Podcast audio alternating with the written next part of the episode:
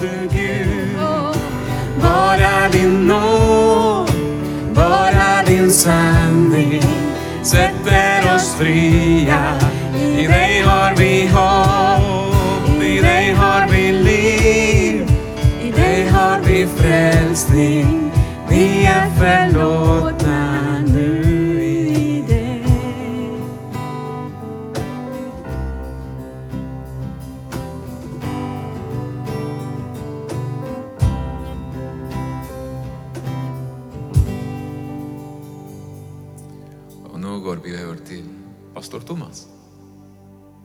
Bra, underbart.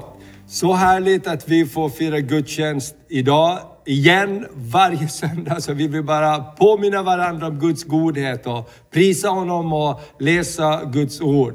Och som du har hört redan här idag så har vi en lite speciell söndag. Vi har ganska mycket corona som pågår just nu runt omkring i Örnsköldsvik och vi har flera av våra unga vuxna och andra också som har haft eh, Corona eh, den, den senaste tiden här, dock inte så, så, så allvarliga symptom, men ändå. Vi har också några äldre som har fått det och de har haft det betydligt jobbigare. Och eh, själva så är vi också i karantän, Maria och jag, därför vi har någon i vår närhet också som precis här i dagarna fick ett positivt besked. Vi mår alla bra, så det är inte så. Men eh, ändå så försöker vi göra vad vi kan för att eh, vara försiktiga. Och Elia skulle ju predika här idag, det har vi så sett fram emot att höra Elia tala om det här ämnet vi ska prata om idag, vägen till tro som övervinner. Men Elia har också haft eh, corona den senaste veckorna här och eh, han var mycket bättre och kände sig taggad för det här. Men, men alldeles här innan så kände han ändå att nej, jag är inte riktigt hundra ännu. Det kommer att gå lite i kroppen och då vill vi vara 100% säkra och bara göra vad vi kan. Så därför säger vi att vi hjälper varandra, vi står tillsammans. Och det är därför det är så härligt att vara en församling också. Vi hjälper varandra och vi stöttar varandra, vi uppmuntrar varandra även när, när det är tufft. Och jag vet att många har det tufft där ute. Jag har pratat med flera av våra äldre vänner och, och, och de har inte haft det så lätt som de yngre med, med Corona. Så låt oss bara be för varandra och lyfta upp varandra och tala tro och hopp till varandra även i, i de här tiderna.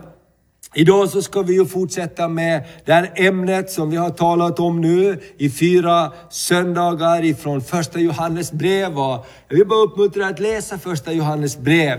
Eh, den här miljön som Johannes är i, det är i Efesus, i romarriket, så påminner väldigt mycket om det, den, den tid som vi lever i idag också. Eh, man hade väldigt fokus på det yttre, man hade väldigt fokus på att eh, vara betjänt och göra det jag vill och det jag känner för och nöjen och, och bli tillfredsställd och det omoraliska. Också på det sexuella området var väldigt utbrett i den här miljön. Och eh, man kan åka till Efesus idag, man har grävt ut staden och där kan man se spåren av den miljö som, som kyrkan växte upp i där. Vi vet ju att eh, förföljelsen drabbade Eh, kyrkan i Jerusalem väldigt svårt och de kristna blev kringspridda. Och i Efesus bland annat så växer det fram en, en, en, en stor och, och stark församling så småningom. Paulus var där också. Vi vet att de andra apostlarna också fanns i det här området. Och, och eh, Johannes, han är där och han skriver det här brevet till de troende och bara uppmuntrar dem att leva ett liv närmare Jesus. Så vi har talat, eh, första söndagen var Rune Borgsö här och han talade om vägen närmare Jesus. Så egentligen är det allt handlar om, jag vill bli mer lik dig. Jag vill komma närmare dig, och behöver dig mer än någonsin, sjunger vi i sången. Och jag tror att det är precis det våra hjärtan längtar efter också, vägen närmare Jesus. Och det andra söndagen så talar vi om vägen till frihet ifrån synd. Därför att synd är någonting som omger oss hela tiden. Ingen av oss är fri och, och kan säga att jag har inga problem med någonting. Vi har alla problem med någonting och det som är runt omkring oss i världen försöker komma på oss och, och, och därför så är det så bra att få prata om det. också hur Gud har förberett en väg till frihet från synd. Och gå gärna tillbaks och lyssna på de tidigare budskapen, för jag tror det verkligen kommer att hjälpa dig med nycklar så att vi kan leva ett liv som utvecklar vår tro och stärker vår tro. Sen talade vi förra söndagen om eh, vägen till andlig mognad och urskiljning. Och då talar vi om vikten av att ha Guds ord som grund och rättesnöre i våra liv. Och så mycket försöker eh, förvilla och förvränga Guds ordet. Och Gud vill bara uppmuntra oss att tro på hans ord och, och ta det på allvar och inte försöka vrida till det så att det passar våra åsikter. Och idag så ska vi tala om vägen till tro som övervinner. Därför att tron är någonting som lever. Tron är någonting som växer. Och, och, och den tro Gud har gett dig och mig, det är en tro som, som kan ta oss igenom tuffa omständigheter. Och låt oss inte sticka under stol med det att just nu så går vi igenom en tuff omständighet. Det här är eh, ingenting som någon av oss tidigare erfarit och, och det, det tar på oss och det är som ett utnötningskrig lite grann. Och jag tänker så här, låt oss bara påminna oss vad tro handlar om. Tro handlar inte om det vi ser, det vi hör, det vi känner. Tro handlar inte om den personlighet vi har, om vi är utåtriktade eller inåtriktade, om vi är uppåt eller neråt, vad vi är. Tro handlar om det som Gud har lagt på insidan av oss. Gud gör ingen skillnad på den som tror. Alla som tror har samma möjlighet. Och tro, säger Bibeln, den, den, den, den börjar där Guds vilja blir känd. Tron börjar där Guds vilja blir känd.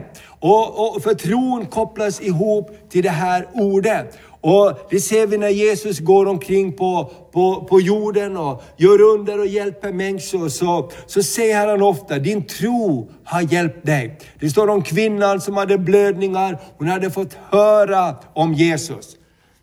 Hon hade fått höra vad Gud gör och därför så fick hon tro i sitt hjärta. Och när vittnesbördet står det om vad Gud gjorde, miraklerna som Jesus gjorde, så, trodde, så, så, så det spreds i hela trakten. Och människor kom, för de hade hört och de hade fått tro i sina hjärtan. Så tron börjar där Guds vilja blir känd. Grunden för en övervinnande tro, kom ihåg den baseras aldrig på det vi går igenom, eller våra känslor, eller omständigheter, eller vår personlighet. Den grundar sig på någonting som är mycket starkare och stabilare än så. Det är det Gud redan har sagt i sitt ord. Och det är det vi ska titta på idag. Därför att Gud säger, jag har välsignat dig. Gud säger, om någon är i Kristus så är han en ny skapelse, säger Bibeln. Och idag ska vi prata om vägen till en tro som övervinner. Den baserar sig alltså inte på våra känslor, våra erfarenheter alltid heller, eller personlighet, utan den baserar sig på det Gud har sagt om dig och mig. Och jag, jag är så tacksam för tron, därför tron, den, den gör inte åtskillnad på person. Tron säger inte att okej, okay, nu har du varit kristen så här länge, då kan tron fungera. Min vän, tron fungerar för alla som sätter sin tillit till Gud. Och tro, det är egentligen det är att känna Gud, att lita på honom, att överlåta sig till honom. Idag så skulle vi ha haft ett samtal med Jim här, en underbar broder i vår församling. Vi brukar ha som små samtal efter budskapen, men eftersom vi har en sån här situation så vill vi vara lite extra försiktiga idag och eh, Jims vittnesbörd kommer lite senare. För det handlar om också det här med tron. Och Jag kommer ihåg hur det var när Jim kom för ett antal år sedan och började gå i kyrkan och hänga med.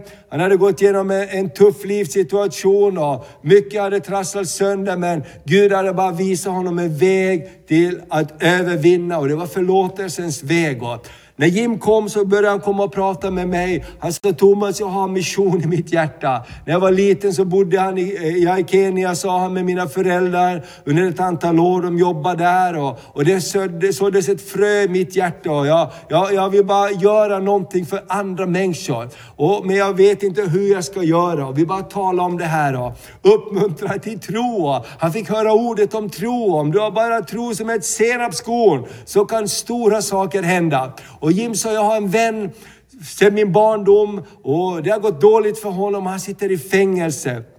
Snart kommer han ut ur fängelse och jag har bara fått i mitt hjärta, kan vi inte hjälpa honom? Jag vill bara hjälpa honom så att han inte går tillbaks in i dåliga livssituationer. Och, och vi hjälptes åt och, och så fick han komma in på en bibelskola där nere i Kenya och där han fick bo också. Under två år så gick, fick han gå och få sitt liv upprättat där. Och under den här tiden så säger Jim, jag har bara fått i mitt hjärta, jag vill bygga ett hus åt den här brodern. Jag vill att han ska få börja om på riktigt när han kommer ut ifrån bibelskolan. Ska ni inte bara behöva gå ut i tomma intet. Ja, ska vi inte tro Gud om att bygga ett hus? Och jag sa absolut Jim.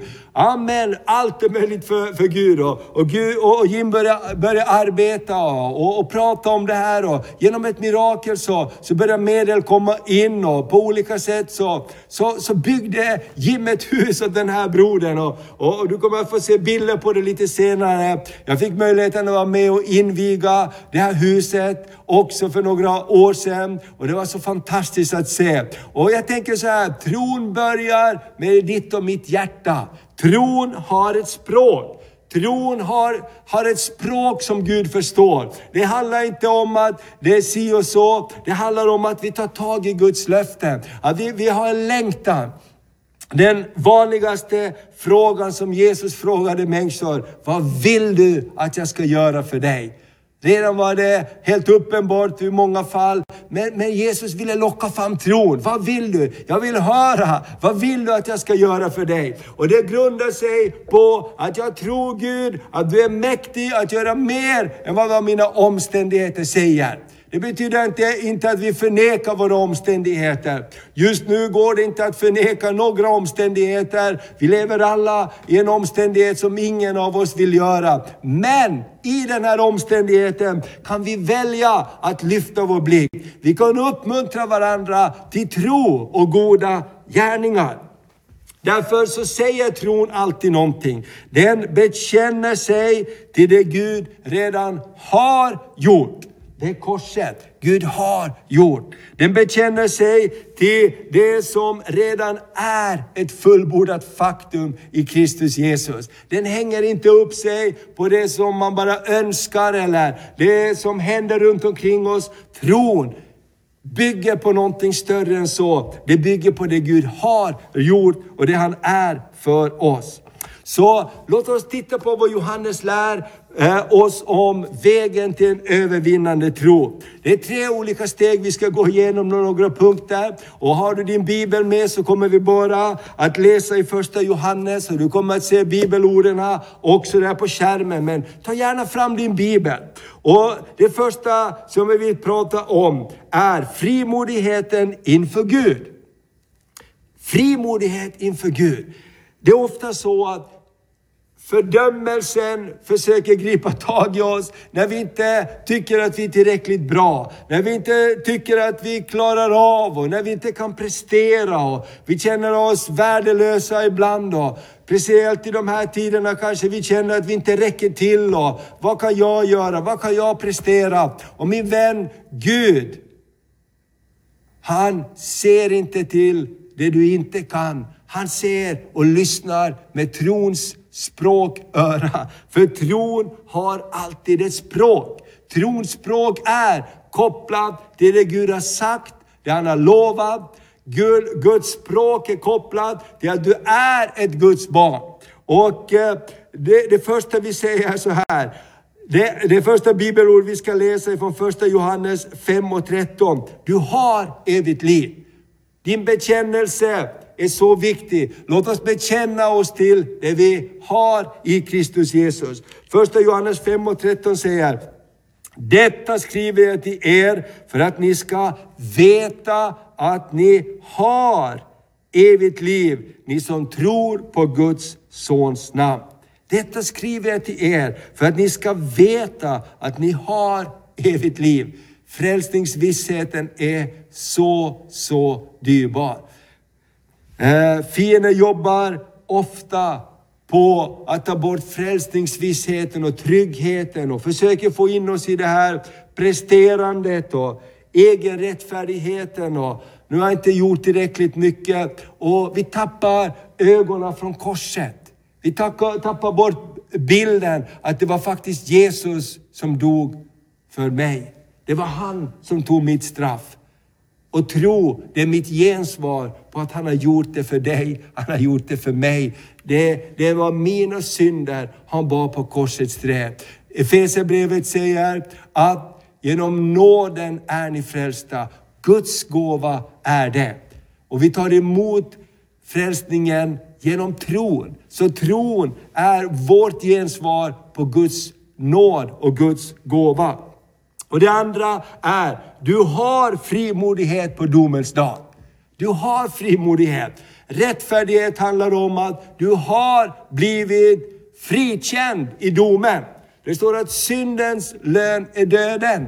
Men Gud, vare tack, Jesus tog synden på sig, han betalade priset och genom hans sår så är vi helade. Genom Jesus sår så har vi fått förlåtelse för våra synder. Vi har blivit rättfärdiggjorda. Och ordet rättfärdighet är också en juridisk term. Det betyder att i, i domen har du blivit frikänd. Någon tog din plats. Och jag tänker så här, den här, den här känslan av att bygga sin tro på, på, på tryggheten att Jesus, du bor i mig, du har förlåtit mig min synd, jag tillhör dig. Jag är ditt barn av nåd. Det är så, så dyrbart. Och det står så här i första Johannes 4, vers 16 och 17. Gud är kärleken. Den som förblir i kärleken förblir i Gud. Och Gud förblir i honom. Så har kärleken nått sitt mål hos oss. Att vi har frimodighet på domens dag. För sådan han är, sådana är också vi i den här världen. Min vän, låt ingen ta bort den, den vissheten ifrån ditt liv. Därför det här är också vägen till en tro som eh, övervinner. Det är att vi hänger upp vår tro på vad Jesus har gjort för oss på korset, inte på någonting annat. Vi går vidare. Steg två, som Johannes lär oss i, i, i första Johannes brev. Vi har frimodighet i vandringen. Du har redan det du har bett om. Och det här är ett underbart bibelord. Det är också lite kaxigt nästan, det är utmanande. Men vet du vad? Jag har lärt mig en sak. Att det enda som kan få oss att gå framåt i våra liv, det är när vi blir utmanade. Du vet, vänner är jättebra. Vänner förstår oss och vänner de kan trösta oss och vänner säger gör ingenting som inte känns bra för dig. Gör bara det du känner dig trygg med. Och vet du vad? Det är bra, vi behöver höra det. Men om du bara hör det så kan du inte komma ut ur din komfortzon. Det är de som säger, du kan lite till.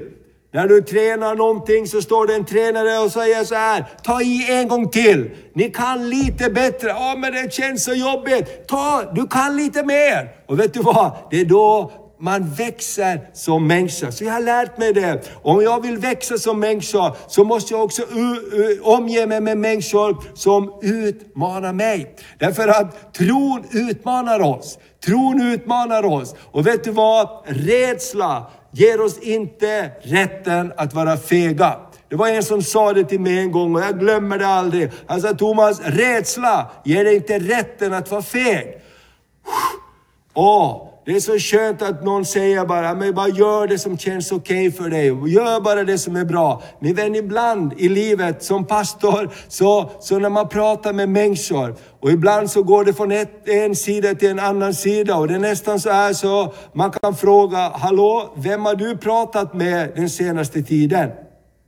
Jag hör saker komma ut ur din mun som låter väldigt trygghet, trygghet, trygghet. Ta inga steg, gör ingenting annat än du bara känner dig trygg med. Min vän, det är jättebra, men om du vill gå på vattnet så kan du inte lyssna på dem som sitter i båten. Du måste lyssna på honom som säger kom där ute på vågorna. Och det här är tron också. Och jag, är, jag är så utmanad av det här bibelordet. Därför det står så här, Johannes säger Johannes 1, 5, vers 14 och 15. Och den tilliten har vi till honom, att om vi ber om någonting efter hans vilja, så hör han oss. Om vi vet att han hör oss, vad vi än ber om, då vet vi också att vi redan har det vi bett honom om. Wow, det här utmanar mig. Och den, vi läser det en gång till. Och den tilliten har vi till honom, att om vi ber om någonting efter hans vilja, så hör han oss. Om vi vet att han hör oss, vad vi än ber om, då vet vi också att vi redan har det vi har bett honom om i vår bön. Och jag tror så här att Herren vill uppmuntra oss att inte bara be och be och be, utan också tacka Gud att vi har det vi har bett honom om. Och ibland behöver vi bara lugna oss och lära oss att lyssna till hans röst. Och han talar till oss ibland i stillheten. Han, han talar till oss ibland när vi står i duschen, för då kan vi inte babbla på en massa grejer. Ibland så talar han till oss i drömmen och han påminner oss om, jag är med dig, jag ska hjälpa dig. Amen. Och det är också viktigt att veta att vår tidtabell och Guds tidtabell inte alltid är densamma. Men Gud verkar alltid när vi ber. Amen. Kommer du ihåg profeten som bad när det, har varit, eh, när det inte hade regnat på länge? Och han sa, nu ska vi be om regn. Och så skickade han upp tjänaren på berget och sa, ser du regnet komma? Inget regn. Jag tror det var den sjunde gången han skickade upp honom. Och det var profeten själv som bad. Och så står det så här, att tjänaren kom och sa, nu ser jag ett litet, litet moln i fjärran. Men det är bara som en knytnäve stor. Och då sa profeten, kom, nu är det dags. Låt oss springa, för snart är regnet här över oss. Och min vän, precis så är det med bönesvaret. Bönerna, de faller inte till marken. Bönesvaret är på väg. Min vän, vi ber i Sverige som kanske aldrig tidigare. Gud håller på att göra någonting, föra tillsammans sitt folk. Vi bara ser fram emot vårens bönekonferens på King of Kings. Jag bara tror Gud håller på att göra någonting. Jag pratade med en pastor härifrån Finland inför King of Kings och han sa, det är någonting som håller på att hända. Förut så brukade det vara vi pastorer som fastade och be. Men nu ser jag människor runt överallt i min församling som annars inte har fastat och bett. De har börjat fasta och be. Det kommer en ny hunger i vårt land efter att se Gud komma och göra någonting som kommer att, att bara väcka häpnad. Därför Guds godhet kommer, Guds närvaro kommer, Guds eh, uppenbarelse kommer om vem han verkligen är. Som gör att vi lägger undan och lägger bort det som vi inte ska hålla på med. Så att han, han och hans rike får bli stort mitt ibland oss. Så låt oss bara be Gud frimodiga böner. Och min vän, jag har också lärt mig det här att Gud bryr sig inte om vem vi är. Gud kan göra saker genom stora och små. Och jag berättade det här förut, men det är bara någonting som, som bara påminns varje gång. När vår, vår, vår dotter Estelle var 12 år ungefär, så var hon så förtjust i hästar. De älskar hästar och hon höll på och tjata om hästar gång på gång på gång. Att hon ville ha hästar. Och vi bodde lite utanför stan på en gård och det var egentligen möjligt men vi var fullt upptagna av arbete och vi hade en stor familj. Och, och, och, och du vet hur barn kan vara ibland, de ger sig inte. Speciellt tjejer kan vara så ibland. De ger sig inte. Hon bara dag efter dag, kväll efter kväll, dag efter dag, så höll hon prata om de här hästarna som hon ville ha. Pappa kan vi inte skaffa en häst? Kan vi inte köpa en häst? Och jag sa, nej men jag, jag vill inte ha, det, det funkar, vi, hur ska vi kunna ha några hästar? Du ser ju hur vi har fullt upp med allting. Men hon gav sig inte. Och då så gjorde jag ett stort misstag. Men det blev också en lärdom för mig. Jag sa så här till henne, kom hit sa jag. Nu vill jag prata med dig. Jag vill inte höra ett ord till om de här hästarna i det här huset. Är du förstått? Det blir inga hästar. Och är det så att du som verkligen vill ha hästar så kan du gå till Gud. Han kan ge dig de där hästarna. Okej, okay? förstår du? Och hon sa bara okej, okay, okej. Okay. Och jag tänkte skönt, nu slipper jag det här.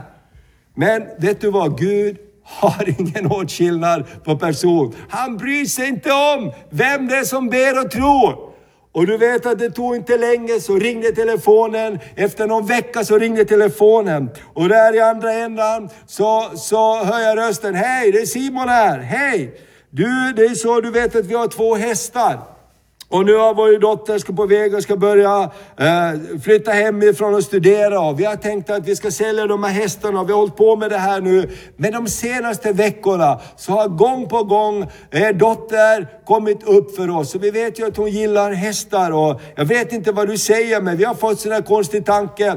Tror ni att ni skulle vilja ha hästarna? Ta över dem. Åh, tänker jag, vad blir det av det här? Jag säger bara, du sa jag vet inte. Och jag kände bara, nu är, har jag problem.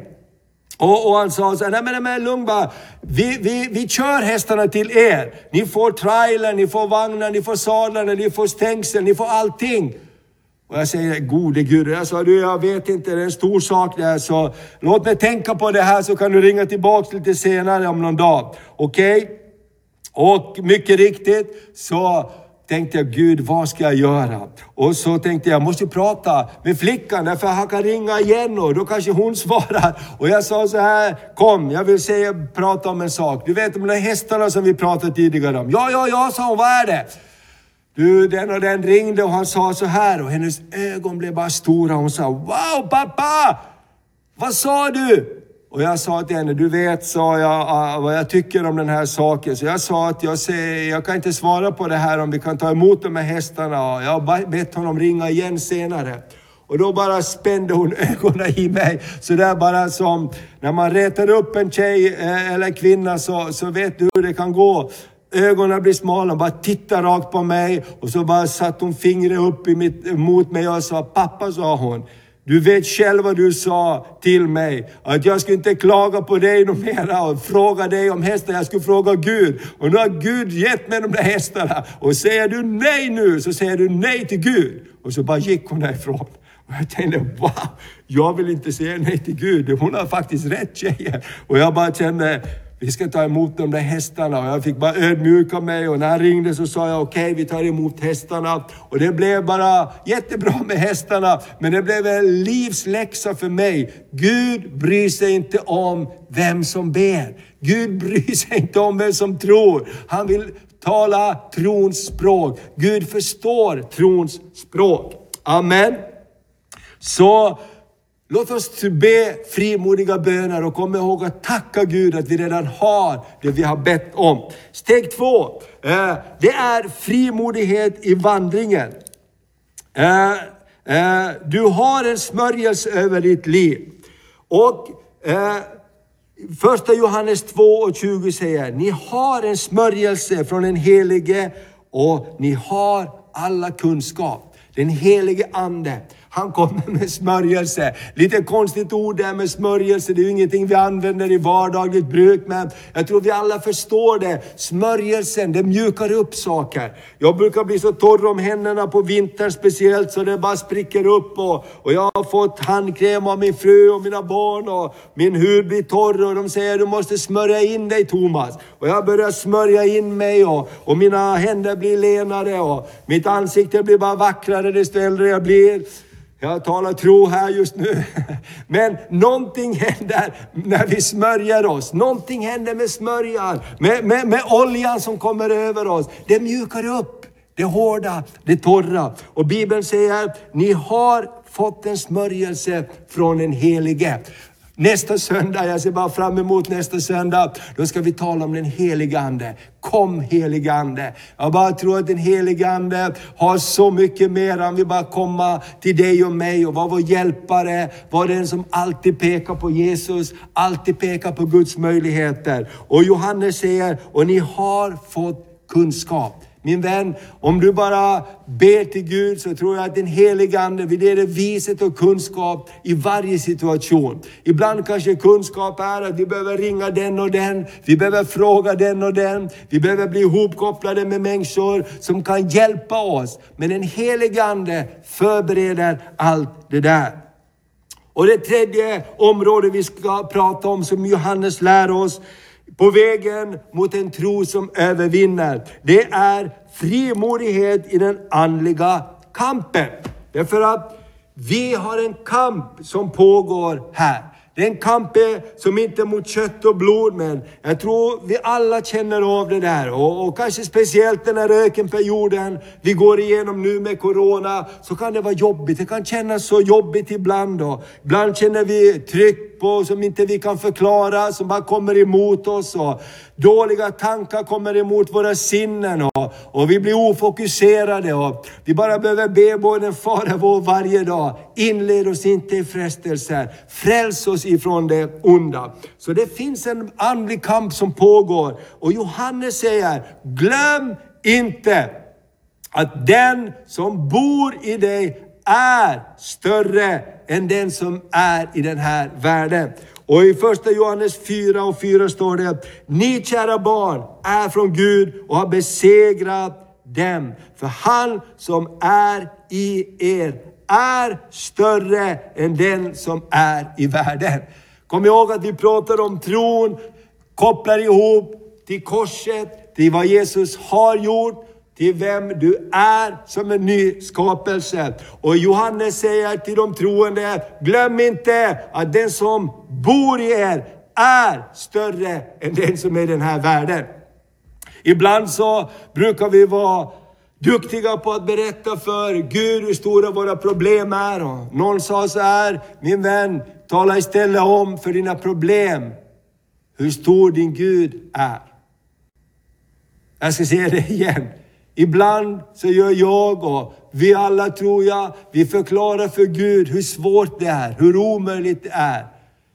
Låt oss istället förklara för våra problem hur stor vår Gud är. Därför är lovsång och tillbedjan så viktigt. Därför är det så viktigt vad vi fyller oss med. Att vi uppmuntrar varandra att lyfta våra ögon, lyfta våra händer, välsigna Guds namn och bara prisa Gud. Min vän, jag tror att det här med att inte överge församlingens eh, gemenskap och olika träffar, även om vi är via Zoom eller på olika sätt idag. Låt oss bara uppmuntra varandra till tro, därför han som bor i dig är större. Den här veckan så hade jag eh, en sån här Zoom-träff eller på, på, på nätet med vår spanska grupp. Och det var så härligt, vi pratade om tro, det här vi ska tala, vi pratade om den här söndagen. Och en sa så här, Även om det här året har varit jättejobbigt så, när vi har haft de här träffarna varje vecka så har det gjort någonting med mig. Därför jag har börjat ta min tro, jag känner att min tro har växt under den här perioden. Och jag tänker så här, wow! Det är precis det som händer när vi uppmuntrar varandra att tro och påminner varandra om, hallå, vi är med på det segrande laget. Vi tillhör Jesus. Han har frälst oss. Han är vår Herre. Han är vår konung. Och eh, det andra är, du har besegrat den onde. Och det här bibelordet är alldeles underbart ifrån första Johannes 2 och 14. Här talar han till barn, till fäder och till de unga. Ska vi läsa första Johannes 2 och 14. Jag har skrivit till er barn, ni har lärt känna Fadern. Jag har skrivit till er fäder, ni har lärt känna honom som är från begynnelsen. Jag har skrivit till er unga, ni är starka och Guds ord förblir i er och ni har besegrat den onde. Amen. Guds ord förblir i er. Och gång på gång så säger han på de här bibelorden, påminner han oss vad vi har i Kristus. Vi har lärt känna honom. Vi har besegrat den onde därför vi håller fast vid Guds ord. Och till slut så vill jag bara påminna dig om att tacka Jesus för det eh, du är i honom och det du har i honom. Använd den positionen och den frimodigheten. Var med i kyrkan, överge inte gemenskapen. Gör vad du kan för att hålla tillsammans och uppmuntra varandra. Idag är det kyrkkaffe efteråt, Ikväll är det Zoom-bön och den här veckan så övergår vi till att ha Zoom morgonbön också varje morgon från sju. Du kan bara klicka in där och vara med 10 minuter om du vill eller längre eller en halvtimme. Men jag tänker bara, låt oss uppmuntra varandra att be och prisa Gud under den här perioden. Och låt din tro växa för nya genombrott. För i tron på Jesus, då finner vi den verkliga sanningen. Både om oss själva, om Gud och den tid vi går igenom. Och det sista bibelordet vi läser här idag, det är första Johannes 5 och 20. Men vi vet att Guds son har kommit och gett oss förstånd så att vi känner den sanne. Och vi är i den sanne, i hans son Jesus Kristus. Han är den sanne guden och det eviga livet. Min vän, vägen till en tro som växer och övervinner världen. Det är den tro som är född ifrån eh, Gud själv och bor i dig. Första Johannes 5 och 4 säger, det som övervinner världen, det är den tro som Gud har fött och lagt ner i ditt hjärta. Den som övervinner världen är den som tror att Jesus är Guds son. Och till slut så vill jag bara berätta en berättelse också som kom till mig här när jag förberedde det här budskapet. Idag så hör vi så många olika budskap. Idag så är det så mycket runt omkring oss som försöker ta vår uppmärksamhet bort ifrån Guds ord och, och, och sanningen egentligen. Och det vi hör, det vi lyssnar på, det blir den sanning som vi lever i. Och eh, jag, jag läste för några år sedan om en, en, berättelse. Det var faktiskt på nyheterna på SVT och jag bara tog reda på mer av det här. Och det var så att en man, han var i min ålder ungefär, han gick på en test som man brukar göra, gjorde en ordentlig test på sjukhuset. Och så var det inte mer med det, men efter ett tag så fick han besked och de ringde upp honom och du sa du behöver komma tillbaks hit och vi vill prata med dig. Och de sa vi har dina prov här och tester och vi har funnit att du har en svår leversjukdom. Och enligt de här testerna så finns det faktiskt ingenting vi kan göra mera för dig. Det har gått för långt och vi har ingen behandling att sätta in och vi är jätteledsna för det här men som vi ser det så har du bara kanske tre månader kvar att, att leva. Och den här mannen han blev ju alldeles knäckt. Och han, han blev bara så deprimerad och det blev bara mörkare och mörkare. Och till sist så tänkte jag, vad ska jag, vad ska jag göra? Och hans familj och och det var så mörkt allting så han tänkte så här att vad ska jag vänta på att dö? Jag ska inte, kan inte bara leva för att vänta på att jag ska dö snart. Och han började göra i ordning för sin familj med huset och såg till att alla skulle ha det bra och fixa till. Tänkte han, jag bara drar ut med båten och så bara slutar jag det här själv. Jag orkar inte vänta på det. Och när han åker ut med sin båt och så sitter han där och ska göra det där sista för att avsluta sitt liv så bara får han en tanke. Tänk om det budskap jag har fått är fel. Jag behöver få en second opinion. Och han bara går, tar tillbaks det han håller på med. Han åker in med båten igen. Han ringer upp ett annat sjukhus i en annan stad och ber att få en koll. Och han sa det här och det här har jag fått budskapet om. Och de gör nya undersökningar och han säger åk hem och vänta på svaret. Och så ringer de upp honom igen och han får svaret Eh, vi har undersökt det här och vi hittar ingenting som är egentligen fel på dig av den karaktären att det inte går att åtgärda. Och vi har börjat undersöka det här och vi har funnit ut att dina prover tidigare har blivit ihopblandade med en annan persons prover. Min vän, det budskapet som han levde med höll på att göra att han tog livet av sig själv.